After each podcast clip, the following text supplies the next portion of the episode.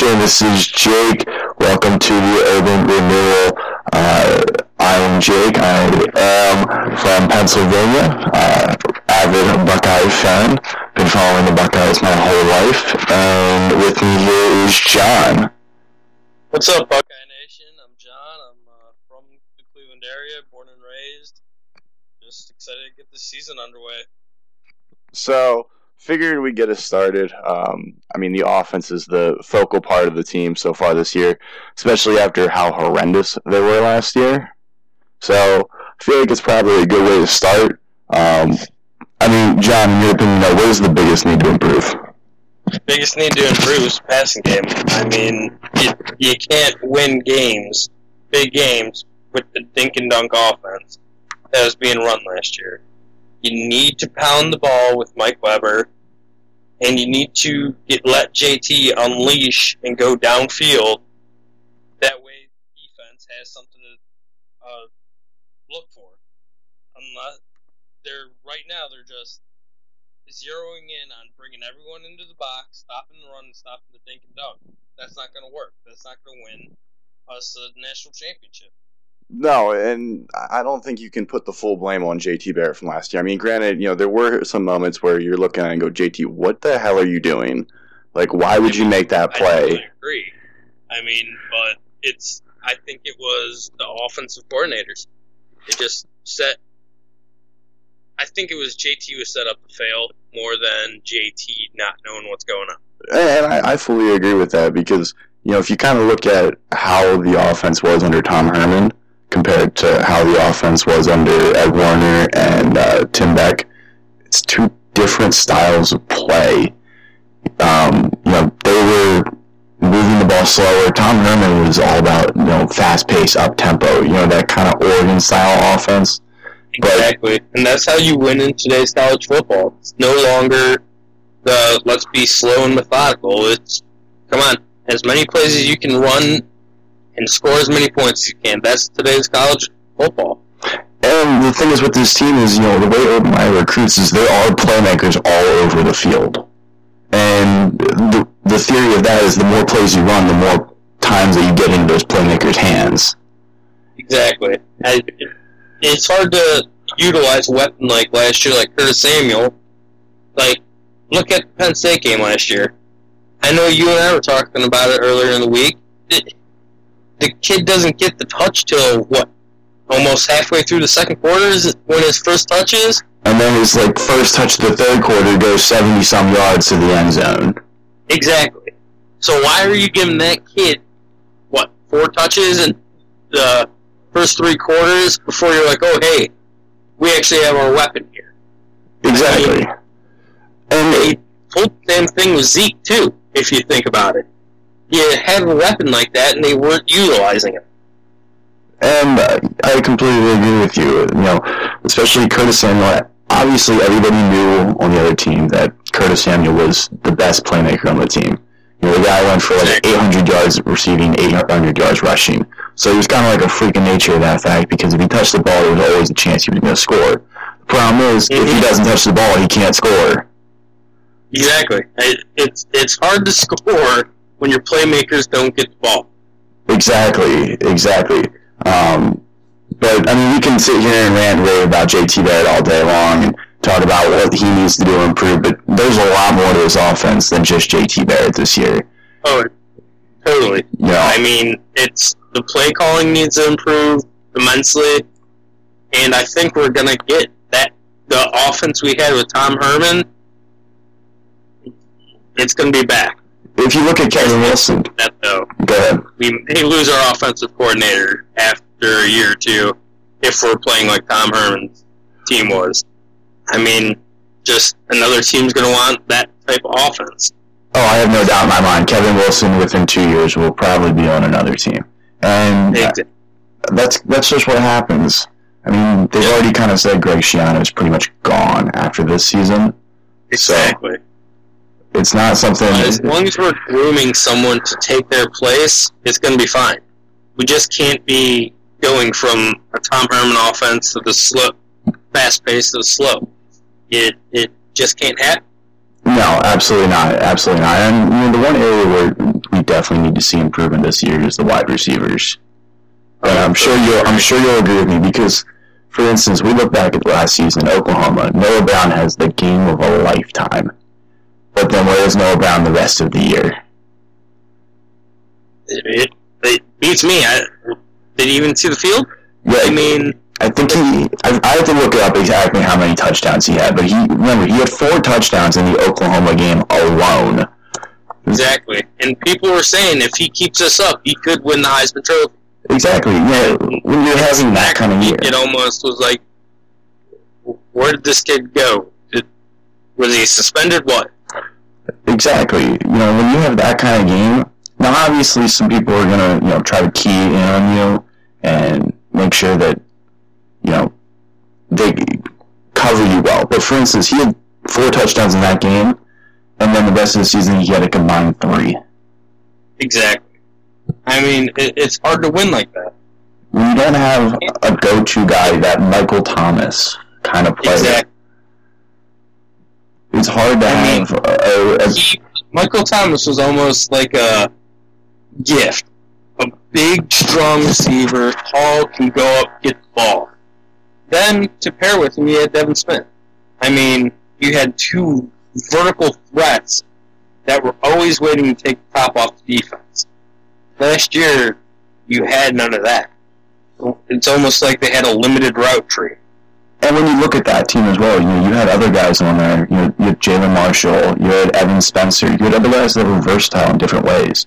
Evan Spencer, they said, was one of the best blocking wide receivers that we've ever had. And you don't see his impact because it's a lot of blocking. It's a lot of downfield blocking, blocking for Zeke, blocking for JT, blocking for anybody else running the ball. And Exactly. Jalin Marshall, you know, he was that versatile H back that, the ball out of the backfield. You know, if you got it in his hands, he can make a move and get get those extra yards. And uh, Curtis Samuel was the playmaker last year, but you look at other guys on the team. You know, Parris Campbell. Parris Campbell had an okay year. Know, Brown has one game, but other than those couple guys, like the receivers did not exist. No, they really didn't. Look at the uh, final game versus Clemson. Our receivers didn't do anything. They literally were just decoys at that point. You couldn't send them downfield, and Clemson keyed in on it, just went after the front. Exactly. And when you know that the receivers aren't getting any separation, it's hard to have anything open up. Exactly. You know, so who's a couple guys that you're looking at this year to have a breakout year in the receivers? I think Binjimen Victor could have a huge year, and I look for Mario McCall to kind of take that uh, Curtis Samuel role and run with it. Just the H- that H back type. We were talking earlier how he's not as big, so you don't want to get him between the tackles as much as you had Samuel, but he can still kick it outside. And he has that extra gear to pull away. He's faster than Samuel. That's definitely one thing. I, I believe that he is faster than Samuel because how when you're playing time, just his straight line speed. Samuel's a little bigger, so you know he could take a hit. Um, I'm not sure if McCall, you know, if he gets kind of nudged, if he can really keep it up. But I don't think, I'd like last year, if someone put a nice crack on Samuel, he could run through it. I'm not sure if McCall can do that. You know, but this is his second year, you know, fully with you know Mickey Marotti, so maybe he has put on some of that muscle. You know, one guy I'm looking at though is KJ Hill. KJ Hill because he, he was injured for a couple of games, so he really didn't get it, but you know he still finished you know with um, 262 yards and a touchdown. So I'm thinking KJ Hill could be getting a lot of catches this year. I, Mhm. I think he's someone to look out for because he came in pretty highly recruited. And I think, you know, we're at the point, this is his third year on the team. It's kind of at the point where it's, all right, you're going to do something now? Yep. I mean, also along that point, I with Urban Meyer, we've seen it's been next man up. It's a cliche saying, but it's true. Next man up for just the positions. I mean, some of these guys have been here a while and they haven't done anything. They need to prove themselves, or these freshmen that they may try to redshirt aren't going to end up redshirting. They're going to end up playing big minutes if our wide receivers don't show they can do anything. And you look at last year, you know, for instance, Corey Smith. At one point, Corey Smith was a regular in the rotation receiver.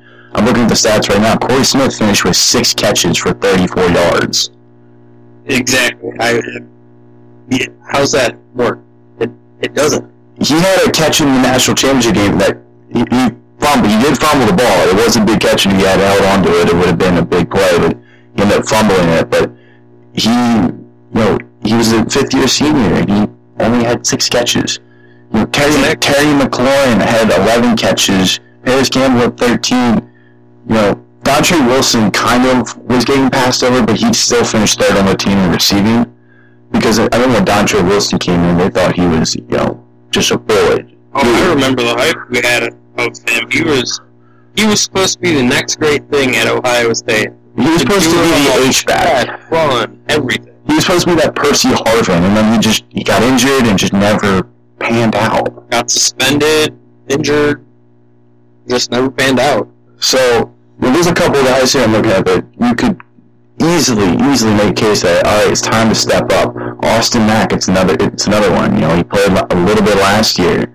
He played a lot more on kickoff coverage and punt coverage, but another really high recruit. He came in, and I, if I remember, right, he lost his black stripe in spring of his freshman year. He lost it in spring ball. He didn't even wait till the fall. He lost it in the spring ball, and he was uh, already like, all right, here's the hype, and then we just never saw him. Nope. Which is kind of concerning, considering how our wide receivers performed last year. And saying, man, he couldn't really start with that there. Not only couldn't he start, he couldn't get on the field. I mean, that's a little concerning, if you ask me. And you know, we've seen time and time again, Urban Meyer is not afraid to play freshmen. No, He's not, not at all. he has said he doesn't recruit you to come here and redshirt. He recruits you to come here and play. I mean, that's you're not going to win national championships by just bringing people in and redshirt. You, if he thinks you're the best on the field, you're going to play. Plain and simple. So it's uh, kind of a year where, I mean, if Austin Mack, for instance, he doesn't do anything, you know, they're going into his junior year without too much going on. And it, you know, there's these guys coming in. You know, we had three, you know, receivers coming in this year. You know, one is extremely highly touted. He's just coming off a knee injury. Mhm. You know, out of, so there's three freshmen: Elijah Gardiner, Jalen Harris, and Trevon Grimes. You know, what are your thoughts on uh, those guys? I mean, from everything I've seen and heard about Grimes is halfway true. The kid's going to be an absolute stud. Oh, I agree. It sucks that uh, Lindsley or Ijon or whatever he decided not to come and he went to Nebraska. But from everything I've heard about Grimes, it's uh, been awesome. Isn't that Harris kid, the kid from uh, Cleveland Heights? Yes, he is. like six five. Yeah, he's tall. He's a pretty tall dude. We haven't had in this offense since Mike Thomas. He's, Big, fast wide receiver. I mean, that's one of the best ways to cheat a little bit, as I like to say. You get to have a big, strong guy running down the field, and if you quarterback's not that accurate, you can go up and get it because of his height. You can throw a jump ball to him. That's something we didn't have last year. you think back to that Sugar Bowl where Evan Spencer threw the pass to Michael Thomas. You know, we haven't had a guy that can make that kind of play. Now, Noah Brown made some acrobatic catches against Oklahoma, but you know he he wasn't consistent. We need somebody that can consistently do that kind of thing. Exactly. Um, you know, Jalen Harris will be a good one. Now, I'm not sure who will actually play like meaningful minutes not on special teams out of those guys. I mean, Elijah Gardiner was a three star, and they, I remember that we, he had a lot of, you know, he's a lot of potential, but he has a lot of room to work on. So, I doubt we'll see him too much on the field. Jalen Harris, they were talking about him in a press conference, and he was getting rave reviews. So, the problem is I don't know if there's enough room on the field. If they're saying that this wide receiver core is improved, I don't know if there's enough room on the field for him to get out there. And Javon Grimes, I know that he's come back from that knee injury. They said he was still in non-contact. So, but I still think we see him on the field at some point later this year. Knowing Ohio State, they may rate redshirt him with medical redshirt, just play it safe with him, because you don't want to play him too soon and risk losing him to injury for the next few years. If it were me, I'd probably I'd just I'd redshirt him for this year.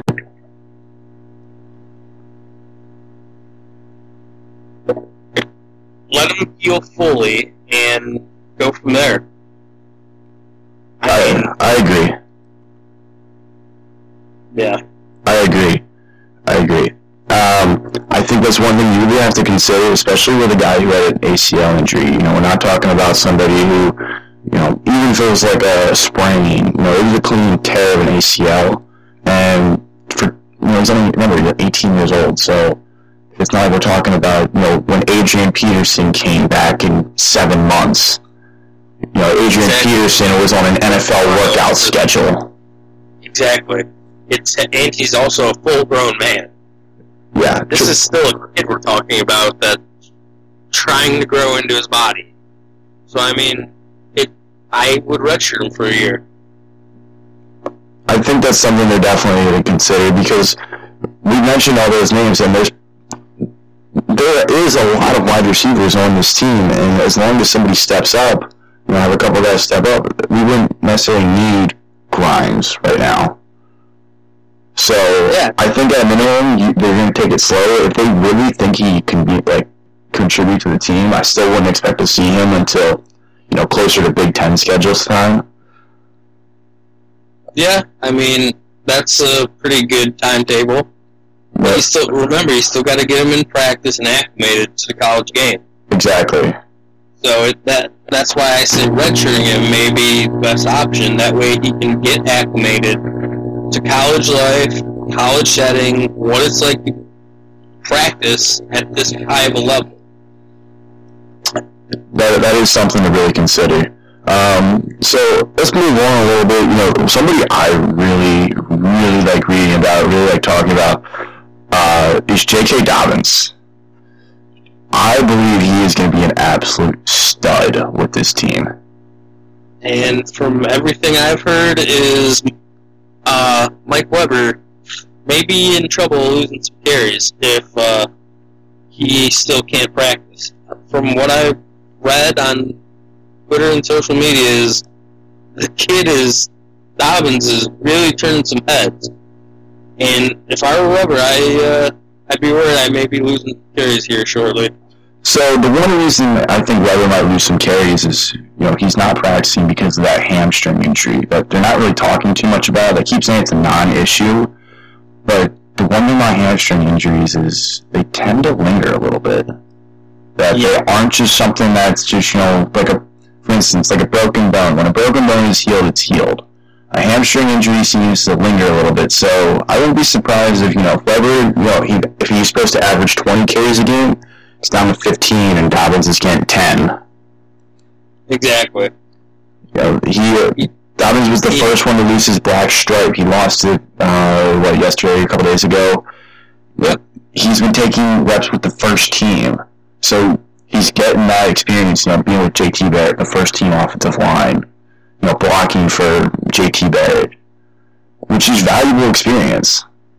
Exactly. I mean, the more you know of the offense, the faster it goes. It, it's not like you're throwing some kid that's never done this in there. He's learning the offense, and I think that could become a nice little two-headed back backfield. Yeah, originally I thought that Dobbins was going to be somebody who, you know, was a nice compliment, you know, but if you remember um, Curtis Samuel's freshman year, the year Ohio State won national championship, Samuel had some meaningful carries, but, you know, it would range anywhere from like two or three carries to like six or seven or eight carries in a game, and sometimes it, he would get a lot, and other times he wouldn't. And I, I, I originally thought that's kind of how Dobbins would be, but after hearing this, I think it's going to be more of like a two-headed back that it's going to be a you know a lightning and thunder kind of combination. And I think it may be beneficial, like you were saying with the hamstring, you never know when that thing can flare back up. It's one of those injuries that can linger for a full year if you don't take precaution. I mean, I know sometimes guys just cramp up, and other times it's more serious than just a non-issue. It's a non-issue now, but if he pulled it again two weeks into the year and he's out for three weeks, then it becomes an issue. And let's look at this running back depth chart. There isn't really one. It's Weber, Dobbins, and then Antonio Williams. And then if you really want to make Demario McCall a running back, if we need to, that's like a emergency situation. But there's only four guys that really can be a running back on this team and three that are really only running backs. So if you lose one, you're sitting there with two. And that's not a lot of depth. Scary situation. That's not a lot of depth because you know running backs they take a lot of they take a lot of punishment, take a lot of force. You need more than one running back because you know last year when we weren't giving the ball to Weber, we were giving it to Sammy. We weren't giving it to Sammy, we were giving it to Weber. That was our two running back system. So especially if they're trying to run this up tempo offense, we're going to need other fresh legs in there. So I think to start off the year, you know, you're definitely going to see Dobbins earning his carries. You know, especially Yeah. big games. You're not. And you look at the schedule. We're not playing cakes, you know, cupcakes the first two games of the year. This isn't like the normal year where it's, oh, cool, we're playing Norfolk State first week and then Kent State the second week, and then, hey, we'll really, quote unquote, test ourselves with Cincinnati week three, and then start off our season. It's, we're playing big games right off the bat. We're playing on the road at night at Indiana. Now, granted, we should beat Indiana pretty handily, but it's not a situation where you know by halftime you're going to be seeing Joe Burrow in there.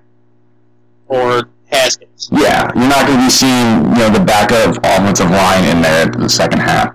You know, if we get a big enough, I wouldn't be surprised in the fourth quarter if that starts happening. But Indiana's played us tough the last couple of years, where you can expect a dogfight from them. And you're going into their territory, their house. This student section is going to be jacked up. It's first game of the year. I mean, that a dangerous game for if we come out of the gate slow and sluggish, like we have the last few years. And that's a situation sorry, where we just need to. years- last few years have been we start games off extremely slow for whatever reason. You cannot do that this time around. You have to be on your pay game start off. And that's why we need to have these two running backs and why it's good that Dobbins is getting carried. Because we know Weber knows the offense at this point. It's his third year with the team. So it's not like he's going in here not knowing what the playbook looks like or not having any chemistry with JT Barrett. You know, he was just, he's still the starting running back. Like, he'll be the starting running back unless he loses it. And you won't lose it due to injury to a true freshman. Exactly. You know, I wouldn't be surprised if maybe Dobbins overtakes him during the year because of straight talent and production. But as of right now, Mike Weber's still the starting that. I see Weber holding on to it the whole time because I think they want that pounding, come straight north and south back like Weber is, and then I think they like the second back to be more of a Dobbins Oh, I agree. shifty. I agree. I would think. I just think it would take a lot for Dobbins to get over Weber because Weber is a thousand yard back last year. Yeah. So you need, you need to do a lot. accident. You need to do a lot, and that was with him having a hundred less carries than what Zeke had the year before. Yep. And if Weber was healthy, I think you would see him get a lot of carries this year because it would be another. He would have that year of experience, and they viewed him similar like a Carlos Hyde kind of back. Yep. But Yeah, I mean, someone like just ground and pound. Exactly. So let's move on a little bit. Let's move on to the offensive line. The offensive line is pretty much set. You know, from left to right, you got Jamarco Jones, Michael Jordan, Billy Price, the right guard we're not sure at, and then Isaiah Prince is slotting at the right tackle. You know, they're saying Isaiah Prince is doing a lot better than what he's done in past, and that's definitely positive to hear after how he played towards the end of last season. I mean, if you look at how he started the year last year, it was wow, this kid, wow, he's he's going to be a stud. Then for whatever reason, he tailed off at the end of the year, and he was getting beat, beat like a drum on a few plays there. So hopefully he's able to turn around and have the first half of the year that he had did last year, where he was someone you could rely on to not let someone get to the quarterback. And that's a key part of the Ohio State offense is the offensive line. Because when you look at some of our better offensive lines, if you look at that 2014 offensive line, they were monsters. They were absolute beasts in the trenches. Like there's a re- I mean- Zeke didn't go for 200 yards in three straight games on accident. No. I mean, he was one hell of a running back and one special player, but It also helps when you have a hole the size of the Grand Canyon to get it and then just make your own way through that. exactly. So this right guard um, battle is interesting because it's really the only other than receiver. Receivers, like most of them are going to play. It's just a matter of who's going to be the starter. This is the only real like position battle going on. And the way Urban Meyer talks is that anybody who is listed as a lineman is essentially up for grabs for it. So I'll be interested to see who gets it. I mean, that's the best way to go about it. Put everyone on alert. You want to put. You feel like you should be able to play? Go, go to right guard. See if you can do it. Yeah, he's throwing guys that are tackles out there. Next level. If the NFL scouts can see, hey, he plays left tackle and right guard, that's more. That's money in your pocket, so to say. They'll see you can do both positions. Exactly, exactly. And one thing that's also showing to me is that nobody is really pulling away in this battle. I don't know if that's just the competition's being raised or the fact that there just isn't somebody there to take it. I mean, that's extreme. In my eyes, that's extremely scary. Like you said, it could be a good thing. They could be battling, and it's a really good battle. But the other side of things is this may not be going as well as anyone thought. They may have an issue. An issue. I mean, all is going to be determined soon. We got a game in 24 days, so it better be uh, settled soon. I agree. I agree. Um, so let's move on to a little bit of news. Um, Meyer announced today that defensive tackle Michael Hill was suspended. Now, Michael Hill, redshirt senior, um, started a fair amount of games last year. I don't see this as a much as much of a depth issue, more of just of a issue for him, and the fact that Ed Meyer didn't announce how long the suspension was, just that he was suspended for an undetermined amount of time. I think depth-wise, we're fine. It's the defensive line; it's the deepest unit on the team. Exactly. You know, that's that's a plug-and-play situation where you look at guys that you have, you know, the Robert Landers who goes from the backup to the starter, and Yeah. I don't see too much of a depth issue I had- there. I had an idea today. Maybe Tyquan Lewis or Sam Hubbard get kicked inside.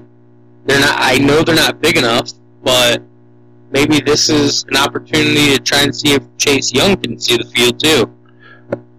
See, I think on that situation, you could see them kick in, but that's when they do the rush room package, you know, the third and long, and you know they're throwing the ball. And we throw Nick Bosa out there with Tyquan Lewis, Sam Hubbard, Jalyn Holmes, and say get him, like we did against Wisconsin on that last play. I wouldn't be surprised to see Chase Young in those situations if he goes inside or if somebody else moves inside. Um, because I mean, there's a lot of hype around Chase Young. I fully believe to see Chase Young in the game. I think he'll play meaningful minutes. I don't think he'll be there on the scrub notes. I think you'll see a five-man rotation at defensive end. Um, And I, until you mentioned it, I forgot we had Nick Bosa. I mean, that just makes you absolutely giddy to think you have Lewis, Hubbard, Bosa, now Young. I mean, that you can have a nice rotation and not give the offense a break. Because sometimes when your backup comes in, tackle can kind of be like, okay, I have a break. But now you have a four-headed monster coming right at you at every play. Five headed. Don't forget about Jalyn Holmes. True, I forgot about him. Jalyn Holmes, they, he's never started a game, but they consider him a starter because he's included in that you know Rushmen package. When they go third and long, he backs up Tyquan Lewis and he just goes balls to the wall and just goes straight after him. Exactly. That's why I don't think this sus- suspension is as bad as some people want to believe it. Some people want to say, "Oh my God, this is the end of the world." Blah blah blah. I mean, it, it doesn't hurt. Yeah, of course. Michael Hill's a nice player, but he isn't a Bosa or a Adolphus Washington. It's or a Jonathan Hankins. He's a nice player, not a great. I don't expect his absence to really be that big of a detriment to our depth. I think that's a good way to look at it because I'm looking at Michael Hill's stats last year. He, he only had 21 tackles, three tackles for a loss, and compare that to a couple other people. Um, Davon Hamilton, who only played, he had 10 tackles, who was a defensive tackle as well. You know, you can plug and play him right there. Uh, Robert Landers had 16, but Robert Landers also had 16 tackles and seven and a half for a loss. So I mean, that's efficiency right there. exactly. I know Hill's the big run clogging, clog up middle guy, but I mean, you can do that elsewhere too with other guys. The one guy you keep forgetting about who can easily fill in, because Dre'Mont Jones had 52 tackles last year as a defensive tackle. They already mentioned him as a potential first or second round pick. Is we lost Tracy Sprinkle in the first game of the year last year. And he's back from his ACL injury. Yeah, I totally forgot about that.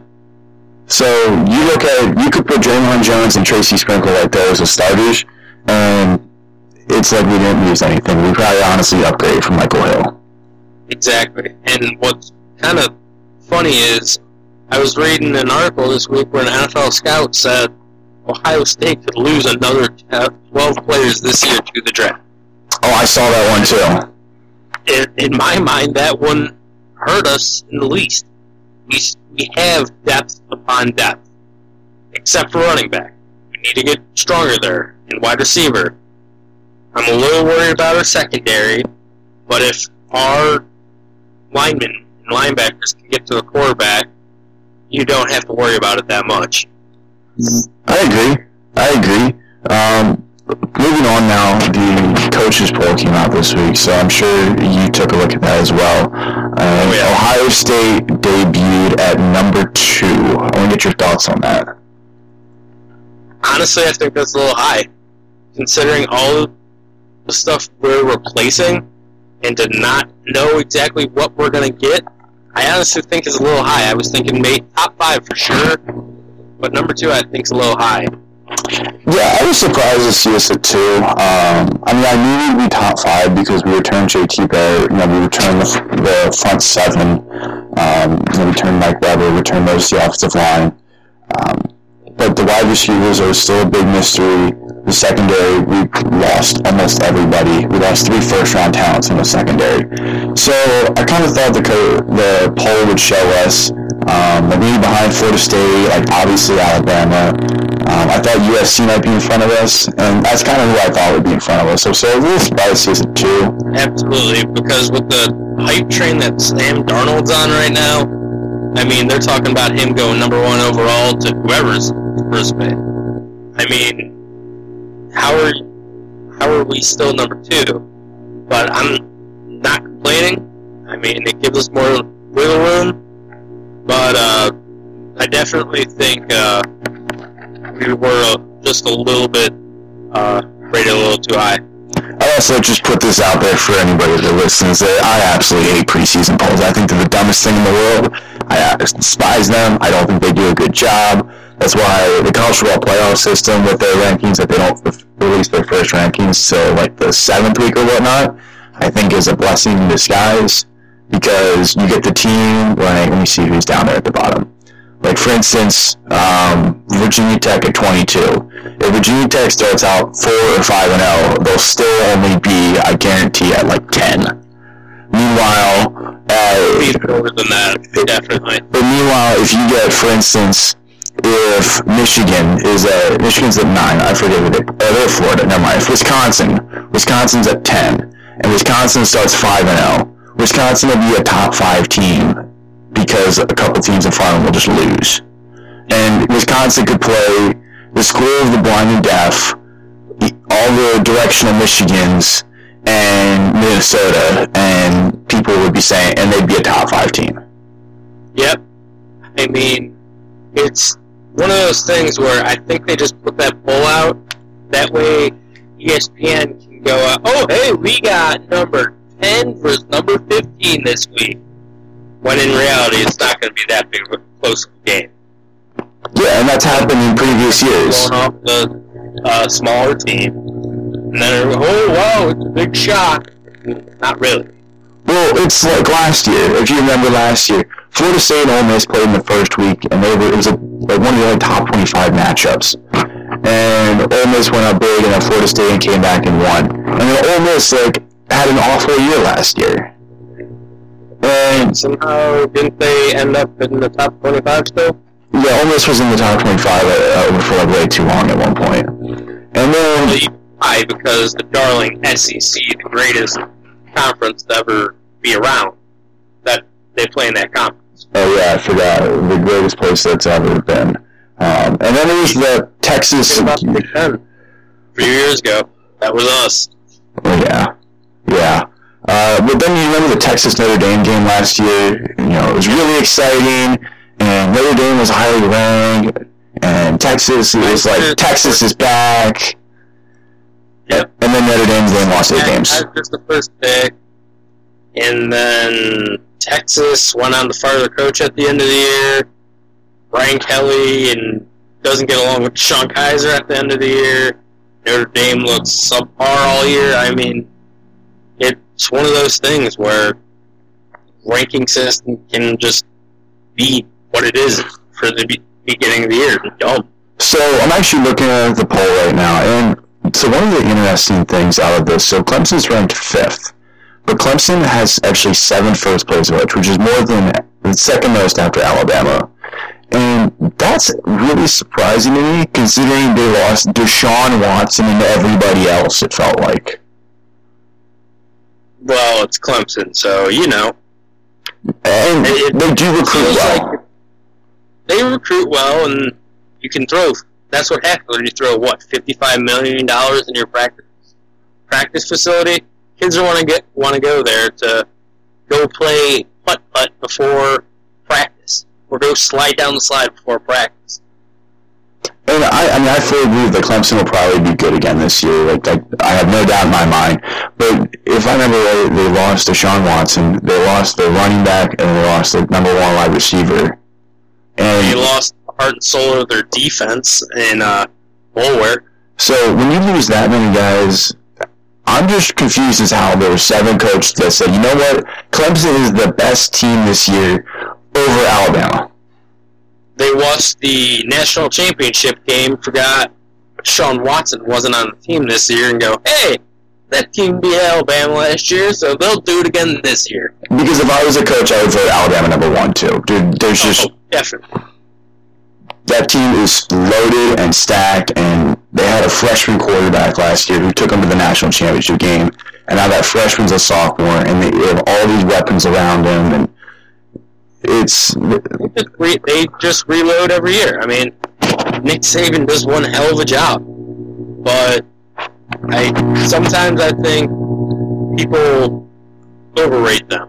Like they are untouchable, and I mean, that's the type of way for them to uh, get live too high on the hog and end up on a big downfall. I agree. I agree. So, last thing uh, I want to talk about today, um, talk about some of the freshmen. Actually, is out of all the freshmen that we brought in this past year, I want to get your thoughts of who you expect to see on the field, and by that I mean who do you expect to see make an impact. And we already talked about J.K. Dobbins, so we really don't need to talk about J.K. Dobbins. But other than that, who do you really expect to see out on the field this year? Uh, like I said earlier, Chase Young's one of them. I fully expect him to be if not starting in a rotation and getting a ton of playing time. He's one of them. Uh, the one uh, kid we got from California this past year Wyatt was Davis. uh, guard Wyatt Davis. White Davis. I think he may uh, once he gets this whole college game figured out, he may be one hell of an offensive lineman for us. Oh, I, I agree. And you know, Chase Young, while I don't think he'll start because I don't think he'll beat out Tyquan Lewis or Sam Hubbard at any point this year. You know, I fully expect to see him in the rotation. If you see the pictures of him, he looks like a man among boys. Exactly. He already looks like he's Lewis coming off, the edge, and he just looked like wow. It's almost like he belongs in the NFL right now. he's listed as six foot five, two hundred and fifty one pounds. That is huge.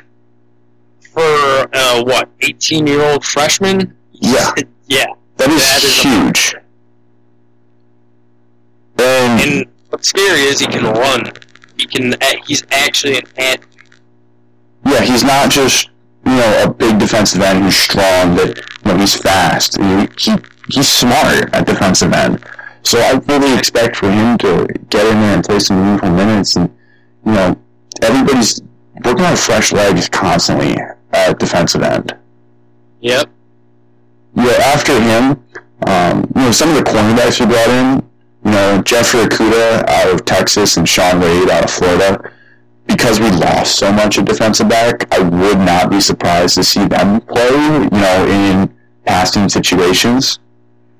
You know, when we go a nickel or dime situation, I wouldn't be surprised to see uh, one of those guys in there, just uh, because they were highly rated. They're both five-star recruits. So Exactly. And we lost our starting quarterbacks and our starting safety in Hooker, Lattimore, and Conley. You got to replace them somehow, and look better way than have uh, freshmen come in and take their place. although the one I won't call him a freshman because he was a JUCO. You know, Kendall Sheffield is going to play this year. Oh, definitely. I've heard nothing but rave reviews about that kid so far. He's fighting for that other cornerback spot, and you know he was a five-star recruit out of high school, went to Alabama, didn't get the playing time he wanted, so left. And lucky for us, he came to Ohio State. Yep. I mean, kind of a nice little uh, present, if you will. I, I, it's definitely a nice present from our, or, uh, Alabama right now, but definitely a nice present from Nick Saban. yep. So thank you, Nick Saban, if you ever listen to this. them is that you get so much talent there that a lot of that talent can't play. Only got 22 spots on the field on offense and defense. I mean, that's could hurt them. Is how many talented players they bring in. Exactly. No, I don't know what Alabama's recruiting class has looked like, but for instance, if when he enrolled and they had a strong cornerback class in front of him, there's a, it's probably a fair reason why he couldn't get on the field. But Exactly. that's also something he should have considered in his recruiting class. But again, I don't know Alabama's recruiting situation, who was on their team, and the reason he didn't get on the field very much. So, but hey, thank you, Nick Saban. If you ever listen to this, we appreciate it. Truly do. Um, the one uh, name that also popped out that I guess Urban said in a press conference was Haskell Garrett, um, the defensive tackle from the same high school as Tate uh, Tate Martell. He was looking Oh, yeah. looking at I'm looking at 24 seven. He was ranked the 68th best player and the sixth best defensive tackle. And it's funny because at 68 he was like the 10th best player coming in. For, like, for, for some teams, he would be the crown jewel. For us, he's like a forgotten chip because he was so far down the list. I mean, when you bring in stacked recruiting classes year after year, it's what happens. You damn good players go unnoticed. And that's what's that's what a lot of the, some of these guys are when you look down here. Like for instance, you know, there's a guy like at 68, 68. You're one of the top 70 players in the country. You're top six at your own position, and sometimes people forget that you even came in. Exactly. But Urban said that he'll play this year, so especially with the suspension we were talking about earlier, you know, that'll be some nice depth to have right there, defensive tackle. You know, we could rotate 10, 12 guys on the defensive line and not even lose anything. Nope. Which is kind of scary if you think about it. And Yeah, fresh leg, and all of those fresh legs are extremely good athletes. But it's incredibly important because when you look at who we're going to lose this year, you know, we're going to lose three defensive ends without a question. Sam Hubbard isn't a senior, but he's going to go pro. That's kind of just determined. Yeah. And then uh, Holmes and Lewis are both seniors. And then Tracy Sprinkle and Michael Hill are both seniors. Dre'Mont Jones, they're saying, can be a first round pick. So right there, that's six defensive linemen that we'd lose off the bat. So you don't want to have where you only have, you know, seniors or guys that are going to go pro playing next year because then you don't have anybody gain experience. Exactly. So play them now while you can. That way they get the experience, and next year it won't be culture shock when they're now thrust into a starting position. Exactly, exactly. Ian Haskell Garrett is playing against Army and UNLV and, you know, Rutgers when we're up 20. You know, by the end of the year, we'll have enough game experience where when we get into those games against, you know, on the road against Iowa, home against Penn State, you know, those November games against, like, Michigan State, like, he'll be ready by then. Exactly. And he can be a contributor to the game. Instead of just being out there, he can contribute. Exactly, exactly, and that's what we see Urban uh, do some of these times. I know that he'll just get them on the field, get them get have the, get their jitters out of it, and then by the time a real situation comes around, they're ready. Yep. I mean, that's what it is. Next man up. So, uh, I don't have anything else I'd like to talk about tonight. Do you have anything that you'd like to add? No, not really. So, uh, we want to try to do this. We're going to try to keep this on a weekly basis. Um, right now, it's Monday night, so we'll probably keep planning with this until things change. Um, but you can follow us on Twitter at the Urban Renewal. Um, and we have a website that I'll post on our Twitter page as well. So feel free to get in contact with us. Other than that, thank you guys for listening.